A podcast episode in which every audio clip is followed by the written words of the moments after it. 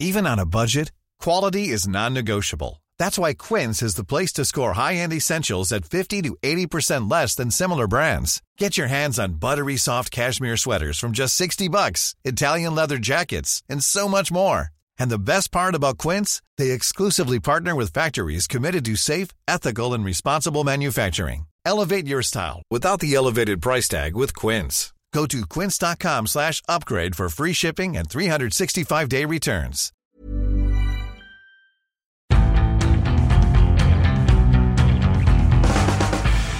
Hello, hello, and welcome, or should I say, welcome back to the Indy Football Podcast. I am Ed Malyon, um, long returning after after two weeks' absence uh, as your host, sports editor of the Independent, and alongside me, uh, the two Jacks. I don't know what better way to describe you. Jack Austin to my left, Hello. Pride of Wales, and the Pride of Peckham to my right, Jack Pitt-Brooke. Hi Ed, how you doing? Uh, not so bad. Pride of Peckham or Pride of Salisbury? I'm not sure. I mean, second most famous thing to come out of Salisbury uh, in recent times. It's good to have you back on the podcast. well, thank you very much. uh, two excellent episodes while I was away. How was your time away? Um, I had a brilliant time. Uh, obviously, I would have rather been at work, um, slaving away, but uh, I had an excellent time in, in South America. Saw some excellent things. Um, had some excellent fun. Had some good beef. Um, but I won't bore everyone with that. Um, Until later on in the podcast. until later on in the podcast, yeah. So it's International Week, which means uh, there's nothing interesting happening whatsoever. And um, we were going to talk about the friendlies, Jack. Uh, I'll give you a short period. I, I just said Jack, and no one knows which Jack I'm talking to. I'll give you a short period now to air any thoughts you have about any international friendlies over the last few days. Go. Spain need a better striker than Rodrigo Moreno. Okay, good one. Other Jack. Um, the kits look good. Kits look good. uh, yeah, that's the sort of in-depth analysis I was hoping for today. Uh, I'm going to say I liked Kyle Walker on the right of the back three. I, I, I think against that rubbish Netherlands team, it might not be something that we see like kind of. You're, you're not getting the best out of it against a, a crap Holland side. However, if you're up against an elite front line where you want one, the extra man as cover in a back three, and two, you want to have someone with, with real pace to counteract what you know really good players. Like if we were up against Argentina, would I want to see Carl Walker on the right of a back three? Yeah, probably, mm. because I want someone with pace. One of the best City performances I've seen this season was away at Stamford Bridge in September when City won 1 0. And instead of playing the normal 4 3 3, Pep played a kind of lopsided 3 4 3 with Walker in, exact, in that Yeah, exact yeah. role on the right of the back three, which which was really helpful in terms of stopping Hazard. But it also meant that you know Walker could go and attack and join in with De Bruyne, who was playing on a kind of like inside right position, and then Sterling, who was playing on the far on the right of the front three. So it was a, it, he was so Walker has already played in that position and Yeah, he did it yeah. really really well. So I think it's a clever move from Southgate. I, I mean, I, that was one of the most dominant performances I've seen all season from any team. That Manchester City win at Stamford Bridge. So uh, I liked that. Um, I'll also add Argentina, Italy. I think we've seen Argentina are a way better side than Italy, and Argentina are nowhere near finished. I'm going to write a piece today about how there is a slight concern that Sampaoli isn't bringing it all together in time for the World Cup. Jack, any more thoughts from you? Uh, no, I would agree with the Argentina comment. I think that it may just be a slightly too soon for them. Um, uh, Wales, well, they in China Cup action, bigger than the World Cup. People bigger than the World Cup. Though many have said that. Many have said that. Um, I mean, Uruguay out there. Uruguay are a side to keep an eye on. Um, we will be, uh, just as a little spoiler, we'll be going to ranking every World Cup team in order or perceived likelihood uh, of winning the entire thing. I've got uh, a top 16 from Johnny, who's in Amsterdam, still with England, uh, still raking through the uh, the wreckage of that performance. Um, I think, or just enjoying a nice weekend away. Uh, so before we get started with that, um, I did actually just want to refer to France Colombia. Did you see that? No, Okay, that's annoying. France Colombia. Um, France's first half performance was everything that you'd expect them to be, in terms of they were brilliant out the gate, dominant. They've got probably the best depth, I think, apart from Spain and Germany. No, I think they're as, as deep as Germany of any team. But the way they crumbled is so Deschamps, and I think that's why. And there's a little spoiler: I've got them fifth in our power rankings. So, do you want to go from 32 to one or one to 32? I think the more interesting discussion is to be had in that top 16, but the bottom 16 is harder to do because it's difficult to decipher who should be where. So, where do you want to start, top or bottom? I think we should start at one because Okay, I. start at 1. We've got. I've also got ones from Johnny, uh, who obviously can't be with us, and Miguel also. Miguel has, and so this is his top five: Spain, Argentina, Brazil, Germany, France. Johnny has Spain, Brazil, Germany, France, Argentina. I have Brazil, Spain, Germany, Argentina, France. So everyone has the same five teams in a different order. What would you have, JPB?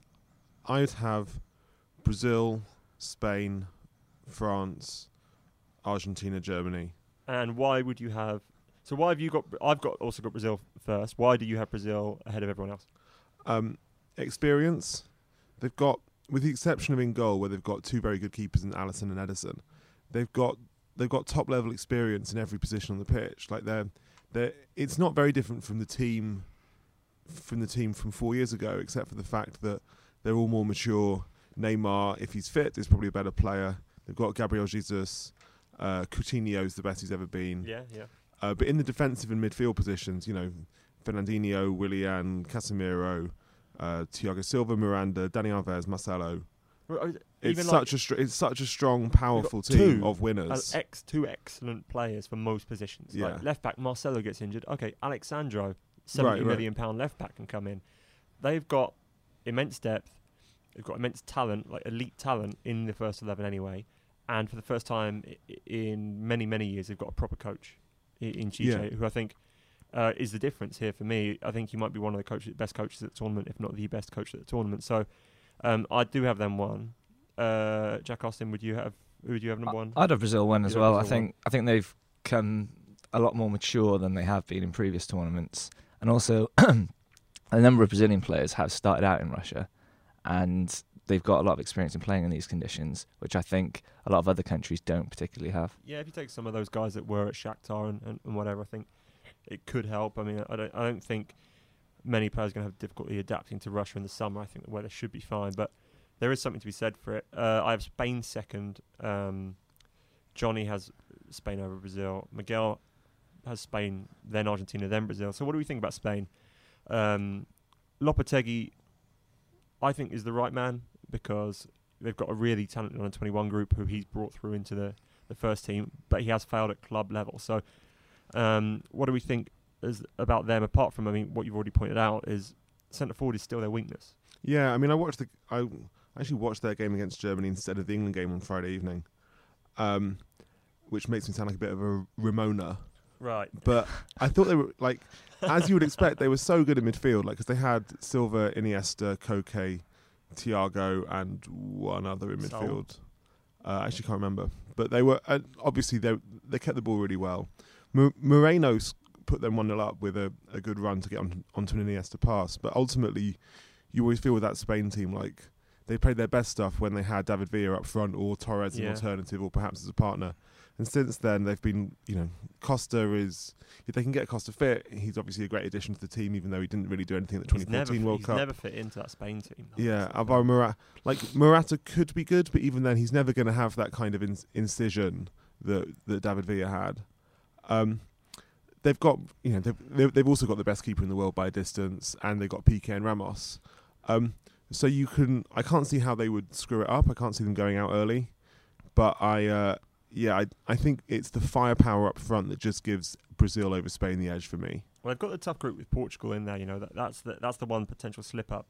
Um, the best striker in qualifying for the Euros was Paco Alcácer, who's obviously now at, at Barcelona and hasn't scored in about five years. It feels like, but it was just having a poacher. You know, he wasn't he wasn't the best striker they had. Diego Costa and Alvaro Morata were probably better centre forwards, but Paco was a finisher, and and there was kind of an element of they had all these build up guys, Iniesta and whoever, but they didn't have a guy who could finish. And I, I wonder if they're still lacking that.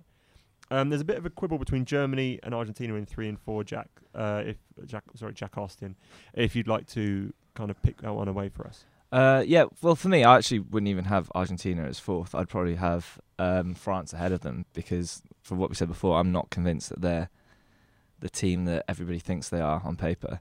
Argentina, Um, this is yeah. Yeah. So, whereas, so I, so I, I would say Germany is are the third best team there. You don't think Um, Messi looks so on it right now? If Messi's playing in this form with even an average performing Argentina team behind him, they can't be outside the top four or five teams, can they? No, but how many times has he gone into a major tournament before on this form or even better and Yeah. failed to live up to expectations? I actually disagree. I think this is certainly the best Messi since 2015, and arguably the best Messi since like 2012. I, think he he you know they talked about uh, dependence on Messi in different clubs, uh, different not different clubs, the same club, but different teams within Barcelona. Obviously, the Valverde system, he's got a completely different role to what he has, but I feel like their dependence on him is actually possibly greater than it's ever been. Yeah, definitely. Um, he is, you know, the arch creator as well as the arch goal scorer. Um, my fear is I'm not sure Sampaoli's bringing this together quick enough. I think what he did with with Chile was remarkable, but you've got to caveat that by the fact that he had a lot more time with Chile. He had several tournaments with them, and he also um, had previously managed Universidad de Chile in the Chilean league, and a lot of those players were in the Chilean national team. So they were players who knew his system and knew him and worked well with him, and he fitted players around them. You know, he prioritised players that had played with that club side with him. He's come in pretty late into the qualifying campaign at a time when they just needed results. They had to win those games to just scrape into qualifying rather than uh, really putting a focus on on the play, which is you know his big thing. Like he's like a Bielsa disciple. It's all about the the shape and the system. So he hasn't got a long time to really hammer this into them. And I think whether it's dogmatic or not, leaving out Icardi and Dybala would be unforgivable. I think you can't leave players that good out of your squad by choice, and it's almost certainly what he's going to do now. So I think that damages their chances. But I do have Wh- ahead of Why is he going to do that? There is some sort of thought that Dybala and Messi tread on each other's toes, uh, but it, it- you know, for me, it's like okay, fine. Well, you don't have to start the guy, but say Messi gets injured, who else would you want to bring in? You know, so you're gonna have to play with just Higuain on his own, and then like another, find another midfielder like Diego Perotti or someone. Like, of course, you'd rather have Dybala as a backup to Messi, even if you think they can't play together. You have to have them as a backup. Um, Mauro Icardi, I think, has had plenty of uh, personal concerns, off the field concerns um, the way he's gone about his life, which has, has damaged his reputation in Argentina and stuff. He's obviously super famous in Argentina. He's like a tabloid superstar, but um, the fact that Wanda re- represents him as well, like she's kind of not helping this whole situation. But I would have them ahead of France because I don't trust Didier Deschamps. How, do, how what's the feeling on Didier Deschamps in the room? Um, I don't think he's great. I think that he was arguably fortunate to survive blowing the final of, of Euro 2016, Yeah, which they obviously should have won. Um, I think that they, I mean, the depth of talent they have is also remarkable. I think there's an argument that France is now, and even arguably Greater Paris is has surpassed Brazil as like the best produ- mass Mhm. producer of high quality footballers in the world. Like it's remarkable, really, the, the players that they wouldn't have in the team. Well, they were kind of resisting putting Lemar and Mbappe in because they had such a good team already. And then now you've got the, the kids at Lyon coming through. Uh, Aouar, his name is, and um, you- Fekir. Fekir is still really good. So it's like, how do you find space for all these players? There's so many talented players there, but you know, Deschamps uh, has failed what twice now at major tournaments. Um, do you think they're better than Portugal though, Jack? Yeah, I think they're better than Portugal. I think that I think for me the one thing stopping them from being included in the top three best teams is Deschamps. But I still think there is a big gap between the top five and the rest. Uh, I think that like we were talking about their strength in depth and their options, even off the bench, is just uh, any other team would love to have someone like the problem of can we fit Lemar into the team or Mbappe? and, and Lemar played really well the other night. A, a former manager, a former player who played on Deschamps once told me that they were on a European away trip, and uh, they're flying back from the Champions League game, and uh, it was going, going through a storm, and lots of players were scared, and one of the players looked to the other and like, "Why aren't you worried?" And he goes, "It's fine. Deschamps on board." And the idea is basically he's the luckiest man alive. Like he was the water carrier in that France '98 team. He's been handed basically title-winning league teams before, and, and he's been handed the greatest generation in, in French football history, possibly more talented than the 98 team, they think in terms of depth. And he's not doing anything with it. Portugal six, I've got absolutely agree with that. Belgium in seventh. So Belgium, obviously in the same group as England, they're ranked second in the world, which I know doesn't mean much. They've got Roberto Martinez, which some people might see as a negative, but I think isn't uh, like an indisputable upgrade on Mark Wilmot. So where do you stand on the Belgians? I've got Johnny's list here. Johnny has them sixth, which is uh, he's got them ahead of Portugal. We've got them behind Portugal. Uh, what say you, JPB? Um, I'm I'm kind of bullish about Belgium's chances. Like Martinez obviously eventually failed at Everton, but he's I think he's still got a lot of credit in the bank from Wigan Athletic. I think that often in international football, what you need is like someone with a vision. At yeah, someone someone with a vision, a clear way of playing, and like the ability to infuse the players about following what he wants them to do.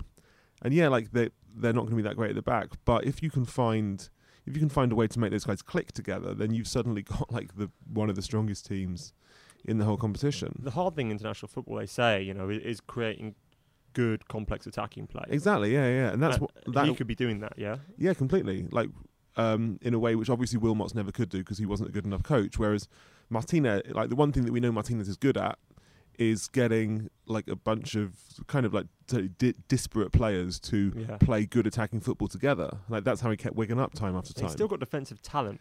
You know, he he I think as as a reputation as someone who can't organise a defence, basically from how things fell apart in the Premier League for him. But if if his back line looks something along the lines of I don't know Alderweireld and Vertonghen centre backs, you'd have to say. I think start. it'll be. I think it'll be. Would he play uh, Vertonghen left back Toby Kompany and Vertonghen as a back three.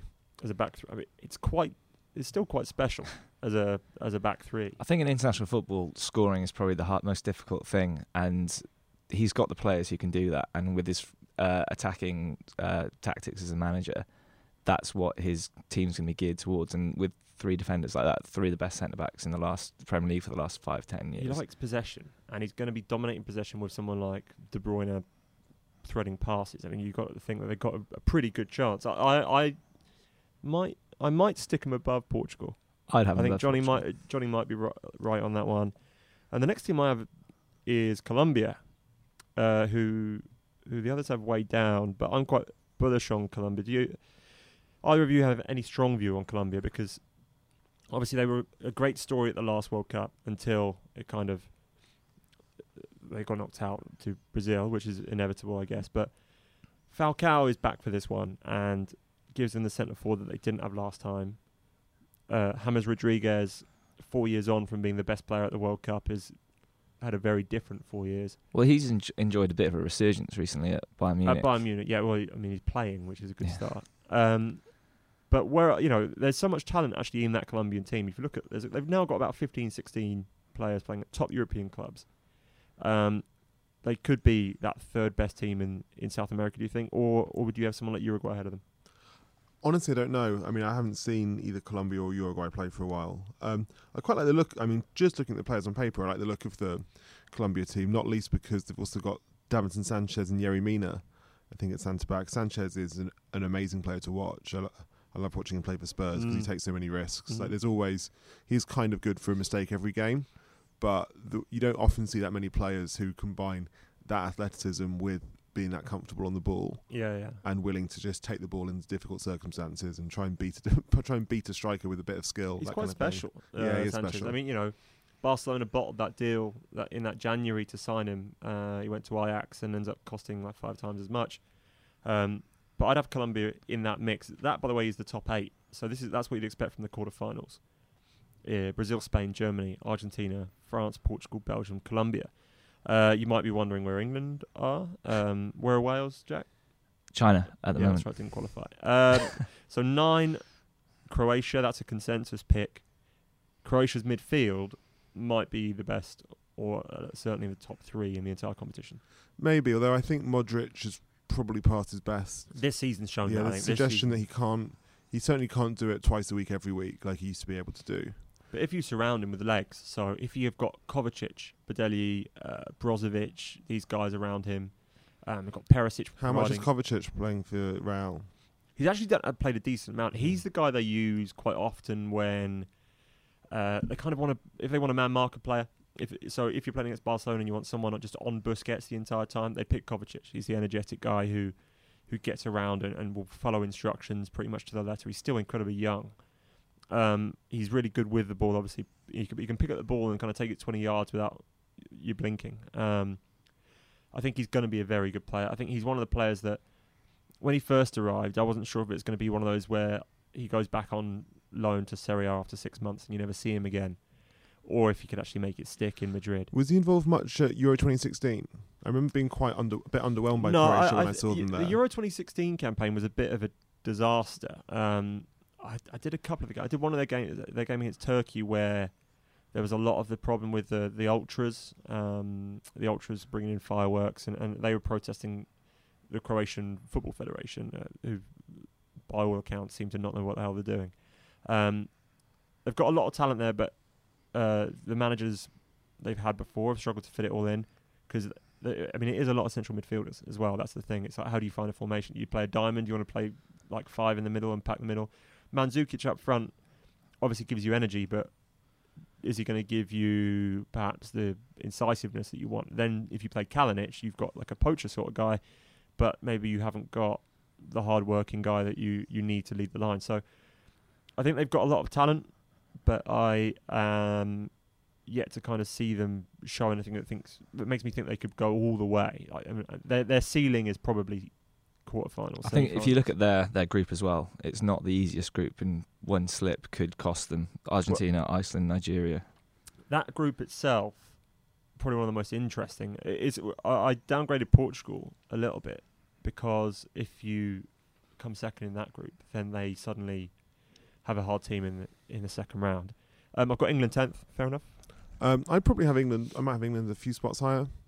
Um, well, you know, they're the rules. On, uh, I think if you didn't get your British media memo, we have to build them up first. then we can knock them down um, in the same old way. So England tenth, which so England basically are a borderline quarterfinal round of sixteen team. Yeah, I, yeah, that's what I'd say. So if England get knocked out at that point, then everyone can be reasonable about it. I think if England get to the quarterfinals, people will say it was a good campaign. Obviously, like if they were to lose to Iceland, it would be worse than if they were to lose to Brazil. But I think quarterfinals is a realistic well, aspiration. if you get to the quarterfinals, you're going to be playing against a really good team. Right. We've looked at you know if if it's any of those top eight sides that and you get knocked out to Brazil, Spain, Germany, Argentina, France, Portugal, Belgium, Colombia, Croatia, you're going to be okay. Fair enough. You know they're, they're all good teams. Here's a cool fact: a crocodile can't stick out its tongue. Another cool fact: you can get short-term health insurance for a month or just under a year in some states. United Healthcare short term insurance plans are designed for people who are between jobs, coming off their parents' plan, or turning a side hustle into a full time gig. Underwritten by Golden Rule Insurance Company, they offer flexible, budget friendly coverage with access to a nationwide network of doctors and hospitals. Get more cool facts about United Healthcare short term plans at uh1.com. This is Paige, the co host of Giggly Squad, and I want to tell you about a company that I've been loving Olive and June. Olive and June gives you everything that you need for a salon quality manicure in one box. And if you break it down, it really comes out to $2 a manicure, which is absolutely insane. It's also so easy to get salon worthy nails at home with Olive and June. The difference between how your nails used to look when you did them yourself and now with the Mani system is a complete game changer. The best thing about Olive and June too is it's a quick dry, dries in about one minute, lasts for five days, and full coverage in up to one to two coats. Visit oliveandjune.com slash perfect Mani 20 for 20% off your first system. That's oliveandjune.com slash perfect Mani 20 for 20% off your first system system. Right? Yeah, I'd say quarterfinals you got to be happy with, especially because this is a building tournament. You'd say 90% of these players would be there for the next World Cup. And I think that's got to be Southgate's main And I think goal. you can even you can even see that in some of Southgate's recent selections. Mm. Yeah. Like he wouldn't have if he was focusing on on winning this tournament or on fo- if he if he wanted to put all his eggs in the 2018 basket, he wouldn't have dropped Gary Gay, Gary Cahill. But I suspect that he's dropped Gary Cahill in part because he's thinking, well, he's kind of all right now, but I, if I'm more interested in 20 in 2020, 2022, Yeah. and that's why I'm, I'd rather have Maguire, Tarkowski, whoever instead of Cahill. And I think the same logic probably applies to I was going to say Joe Hart, but I think Joe Hart's probably unpickable now. Uh, but maybe Chris Smalling, for example, or some other senior players Mhm. who aren't getting a look in. Uh, interestingly, Johnny um, obviously uh, loves Brexit or something because he's got England much lower down than us. Uh, Uruguay and Poland ahead of England. Well, you're the Uruguay expert. I mean, you Ur- tell me. Uruguay, fine. Uruguay are interesting because they've always been a functional team under Tabarez. And they've always had this great fo- forward line, especially when they had Forlan as well. Forlan, Cavani, Suarez was something great. You've got Cavani and Suarez, but they no longer have the hatchet man midfield. They've got some talented ball players in midfield. if anything, they might lack a little bit of bite. Um, there's a guy called Torreira who's at um, Sampdoria who they were really excited about. Everyone in Uruguay was really excited about coming into the team. Um, there's some other, uh, I can't the forward's name that uh, all the locals really want who plays in, in the Uruguayan league, um, who's not in the squad. So I think he might miss out. But but Tabarez is one of the best coaches there as well. So I think they'll always outperform the fact that they're a country the size of Wales, they're like three million people or something. Um, I still wouldn't have them ahead of England. Poland ahead of England. Uh, why do you think Johnny might have gone for that? Well, Poland should be quite well set up for tournament football in the sense that they're very well organised. They've got two banks of four, and then they've got one. Of, I mean, Lewandowski's maybe slightly past his best, but they've then they've got like a world class number nine. And given how, how tight the margins are in the international games, and they're not kind of high scoring back and forths, simply having those ingredients ought to make you quite good. That said, I didn't think Poland were great in 2016. Uh, they weren't great in Euro 2012 either. They've not they've not quite they've not quite fulfilled the potential of those ingredients. I think in tournaments. Mexico, Nigeria, that rounds out the top 16. You know, if that was the last 16, they, those sound like Mexico and Nigeria teams that have been able to get through the groups but never much further. Well, inter- like Mexico are the greatest underperformers in international football. Like they're a football mad country of 120 million people. They've only reached the quarterfinals twice, and both of those were in tournaments that Mexico was hosting. Yeah. Like so, they've never even reached the quarters outside of Mexico, which is crazy, really, when you think about the talent pool, Liga MX, the passion, the kind of they've produced good individuals, but maybe not quite as many good individuals as, as you'd expect. In terms of this tournament, well, I don't know. I mean, I think they've got enough. I think, as ever, they've got enough talent to get there if they can get it together. You know, in terms of players who are currently doing well in Europe, you've got uh, Hector Herrera Porto, Miguel Layún. Um, He's at Seville now. yeah, uh, Guardado. Joe Corona, uh, Diego Reyes. But I think there is a, a school of thought that basically Liga MX is is quite rich. They've got a lot of money because it's a football loving country and, and Mexico has a better economy than people think.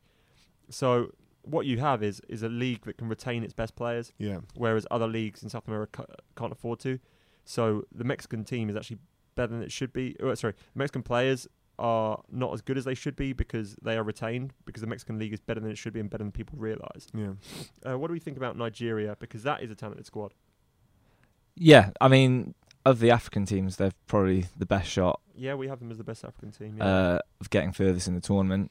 Um, yeah, I mean, they, they they did well in qualifying. I think um, I think they should they should definitely get through to the uh, round of 16. It's just when you get to that stage, it's who they're drawn against. We've got Iceland, Iceland and Argentina in that group.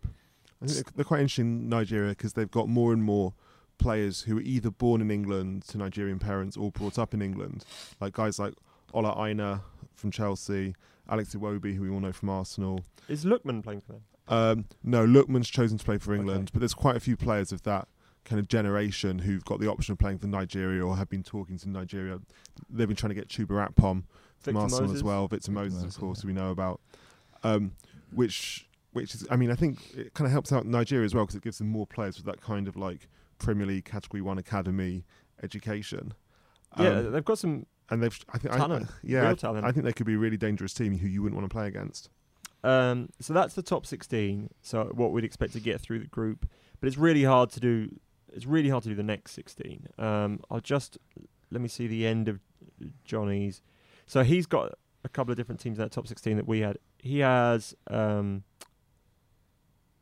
mm, Russia in there. I guess because he assumes they're going to get refereeing decisions. Russia.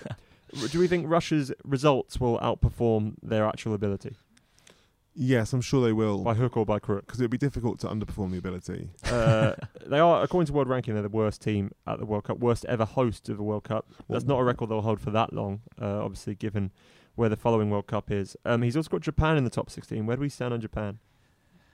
And they've got some really good players. Uh, Got some actual, actual talent, you know, p- like people who are really good on the ball and, and can cause damage, There's but more and more never them go deep in this tournament. yeah, there's more and more Japanese players who are kind of making a career of it, particularly in, in Bundesliga, where they're kind of where lots of German teams like Yeah, yeah. how kind of naturally athletic and hardworking the players are. And, and Takashi Inui has done very well in La Liga as well. I mean, it's quite funny watching Aibaru, this little club, being followed around by a bunch of Japanese journalists because he's the only uh, Japanese player in La Liga, and that, uh, you know, obviously it's a great marketing move for them. But he's actually probably been their best player the last few seasons. Um, I'll group the next bunches of teams because uh, we probably don't have super strong opinions. 17 to 21, Serbia, Morocco, Sweden, Senegal.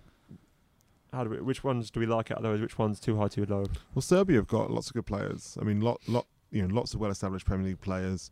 A new generation of youngsters. I think they won the Under 20 World Cup in 2015. Uh, so that's players like uh, Milos Veljkovic, um, the, the keeper. Milinkovic Savic is, is yeah, the guy that the next everyone big thing. really rates at Lazio, right? Yeah, the keeper at Maccabi Tel Aviv, I think, is Rajkovic. Okay. So they've got lots. You know, they've got a, as ever with Serbia. The question is, can they can they kind of organise that talent? But they've got I think They- they're difficult to beat. I think Yeah, yeah. They're in qualifying they they were hard to break down. They're hard to get past. They're often tipped as dark horses in these sorts of things, aren't they? I think you could see them picking up a lot of draws. It's turning those draws into victories, which is going to be the next step for them at the World Cup. Yeah. If they, if they if they've got an attacker who just has a good tournament, it's the what, sort of one where they could gate crash the the knockout rounds. Morocco, uh, an expertise of yours, Jack. yeah. Well, M- M- Morocco again are an interesting team in the sense that all their best players are French, or rather were born in France, brought up in France Yes. to Moroccan parents. Yeah. Uh, but that means they've got guys like Mehdi Benatia, Sofiane Boufal, uh, who are really, really good. And I think that in that, I think if they, I think they've got they've got Hervé Renard as manager now, who's obviously been very, very successful in African international football over the years. Um, so yeah, I, I I reckon Morocco could be pretty handy. They've got the players to play nice football. Actually, you know, it's going to be attacking football. It's not going to be some of these. The smaller nations are defensive, reactive sides. I think they could be a bit more proactive. Yeah, I, I, I saw. I basically I went to the final of Chan, which is like African Nations Cup, but for players who who are who play their club football in Africa. And M- Morocco beat Nigeria, I think four or five nil in the final in Casablanca a few months ago, and they were playing really good football.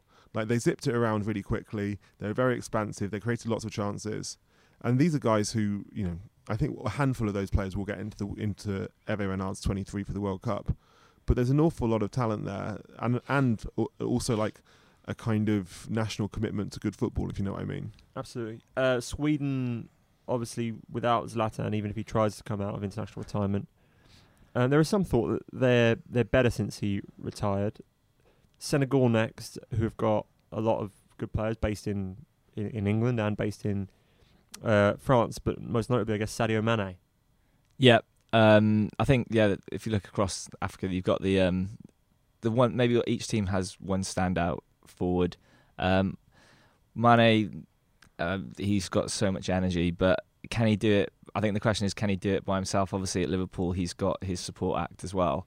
If, And if they're playing on the counter, I guess that speed will be yeah, decisive. that'll be that that'll be something when teams come up against them, they'll have to keep that in mind because they're not going to dominate possession.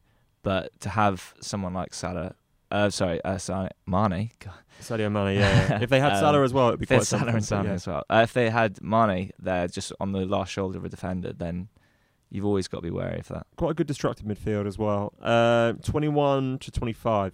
Iceland, Costa Rica, South Korea, Egypt, Peru.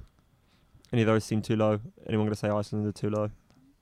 Too yeah, high? I'm sure. I'm sure Iceland are too low in the sense that so much of international football comes down to cohesion and experience, and like, can these basically like the big question for almost any team at the World Cup is, can this group of individuals play well as a team? And Iceland are one of the few teams who we know for absolutely certain can play well as a team and overperform like the aggregate of their talent. Well, what I'd say is Iceland and Costa Rica, they're 21 and 22, are the two teams that most overperformed at the last two major international tournaments that, that we watched. And both did it by being solid defensively, good at set pieces, uh, and good on the counter attack. And, you know, that's all it needs, really, at international football level to to get some sort of success. Um, set pieces are massive in, Yeah. in, in tournaments like this. So for those reasons, I would probably have Iceland getting out of that group. You would, would you? Okay, that so you you'd have Iceland and Nigeria switched basically, uh, sixteen and twenty one. Costa Rica uh, to repeat their heroics of Brazil. Um, I'm not. I'm not going to assume that you've watched a lot of yeah, CONCACAF qualifying. I'm not convinced. I, I would agree with Jack though on Iceland that I think that if you look at Euro 2016, obviously you group them, Wales and Northern Ireland together as the surprise packages, but they're the only one of the three that actually managed to qualify for this World Cup. So they're actually still progressing. They were dominant in qualifying, which suggested it was more than a one-off uh, at that time. South Korea have one of your favourite players, Jack, Son Heung-min, Yeah, and Ki Sung Young, who's and a great Kim player. Um, who, if they can get lucky, then South Korea could surprise a few people. I mean, I, I think Son is excellent, um, but Do you, think it'll be slightly harder for him in the World Cup because he's used to, he's basically he's used to running. supporting cast. He's basically used to running in behind. yeah, uh, at his best against teams that play higher up the pitch. He's a really good counter attacker, but I wonder whether in the World Cup, where so so many teams defend deep, uh, he might get a bit, bit frustrated without having that same space to operate in. and he's going to be their main creator as well. You know, he's going to have other players around him who can who can do something with the ball. You are getting into the realm of, of teams here that have one good player. Twenty four, Egypt, um, Mohamed Salah. I don't know if anyone's mentioned to you. If they live on Merseyside, they'd probably compare him to Messi fairly recently. Um, but Egypt have got twenty four. They've been brilliant in African competition. I mean, they've won AFCON like 20 times out of the last 25 or something ludicrous like that. That, was a completely made up stat, but they are very good on African soil, but they haven't qualified for a World Cup in a long time. Interested to see how they are. Peru, um, I don't know if anyone has major thoughts on them. Ricardo Gareca uh, was very good with Velez for many years and now doing pretty well with Peru. He's got some talent, uh, but they're going to kind of be more about being organised, I think. Japan, who Johnny had really high, we've got a 26. Iran, anyone? The Iranian Messi is the the, The Iranian out there. Messi. Australia, 28, bad team. Yeah, they're not great. Aaron Mooy. Just changed their manager as well before a World Cup. Ange which is- Postecoglou. Yeah, that was a bit of a, a mess, that one. 29, I've got Panama, but I think they are a complete unknown to most people, fair to say. Yes. Uh, Tunisia, 30. Russia, 31. Uh, that's my anti Russian bias coming out. 32, unfortunately. Saudi Arabia. Um, any disputes? No, I agree with that order. Okay, excellent. Thank you very much. Um, so yeah, that's it. I mean, y- you could watch the World Cup, or you could just uh, listen to our power rankings. Um, we'll probably go back and revisit those at some point. Um, the other thing we should revisit, Jack, is you sorted the competition the, for the Sevilla shirt on the last show, I did. Yep. but we have a new one. We have two books to give away. Uh, we have um, one book which is uh, a signed copy of Mauricio Pochettino's Brave New World. Is it called? Yes. Brave New World autobiography, uh, written uh, with Guillem Balagué. that- That's signed, um, and that again is the usual way. If you leave a review with us on iTunes, A nice review. um, I, any sort of review, uh, who knows if the nice ones will have more chance of winning. Then uh, that will be making its way to you shortly. Uh, we'll just pick one of them out of random. And we've also got Tom Williams' new book, which is called The Language of Football. Was it? I thought we were giving away Tony Evans' new book, Two Tribes. Uh, oh, well, I wanted to give away Tom's book as well. So Is Tom's To- book out yet? Yes, Tony Evans, Two Tribes. Uh, we had Tony on the podcast two weeks ago. We'll definitely give away a copy of that, and also Tom's book on the language of football. Uh, so we'll give those out over the next few weeks. Three books. So get reviewing um, to make sure that you're in with a chance. If you have any uh, disagreements with our power rankings, then please. Of course, email us. Uh, our emails uh, not too difficult to work out. Um, if you've got any problems with the rankings, obviously just request a refund. Um, until then, thank you to Jack Austin, Thank you, Ed. uh, Jack Pitt-Brooke, any parting thoughts? No, thank you. Um, and thank you for joining us. We'll be back next week when the Premier League will have returned. Uh, we'll be back on Tuesday because next week is Easter Monday. But until then, goodbye.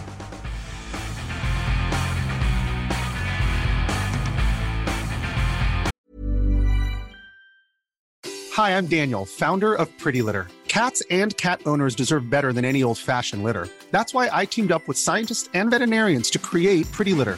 Its innovative crystal formula has superior odor control and weighs up to 80% less than clay litter. Pretty Litter even monitors health by changing colors to help detect early signs of potential illness. It's the world's smartest kitty litter.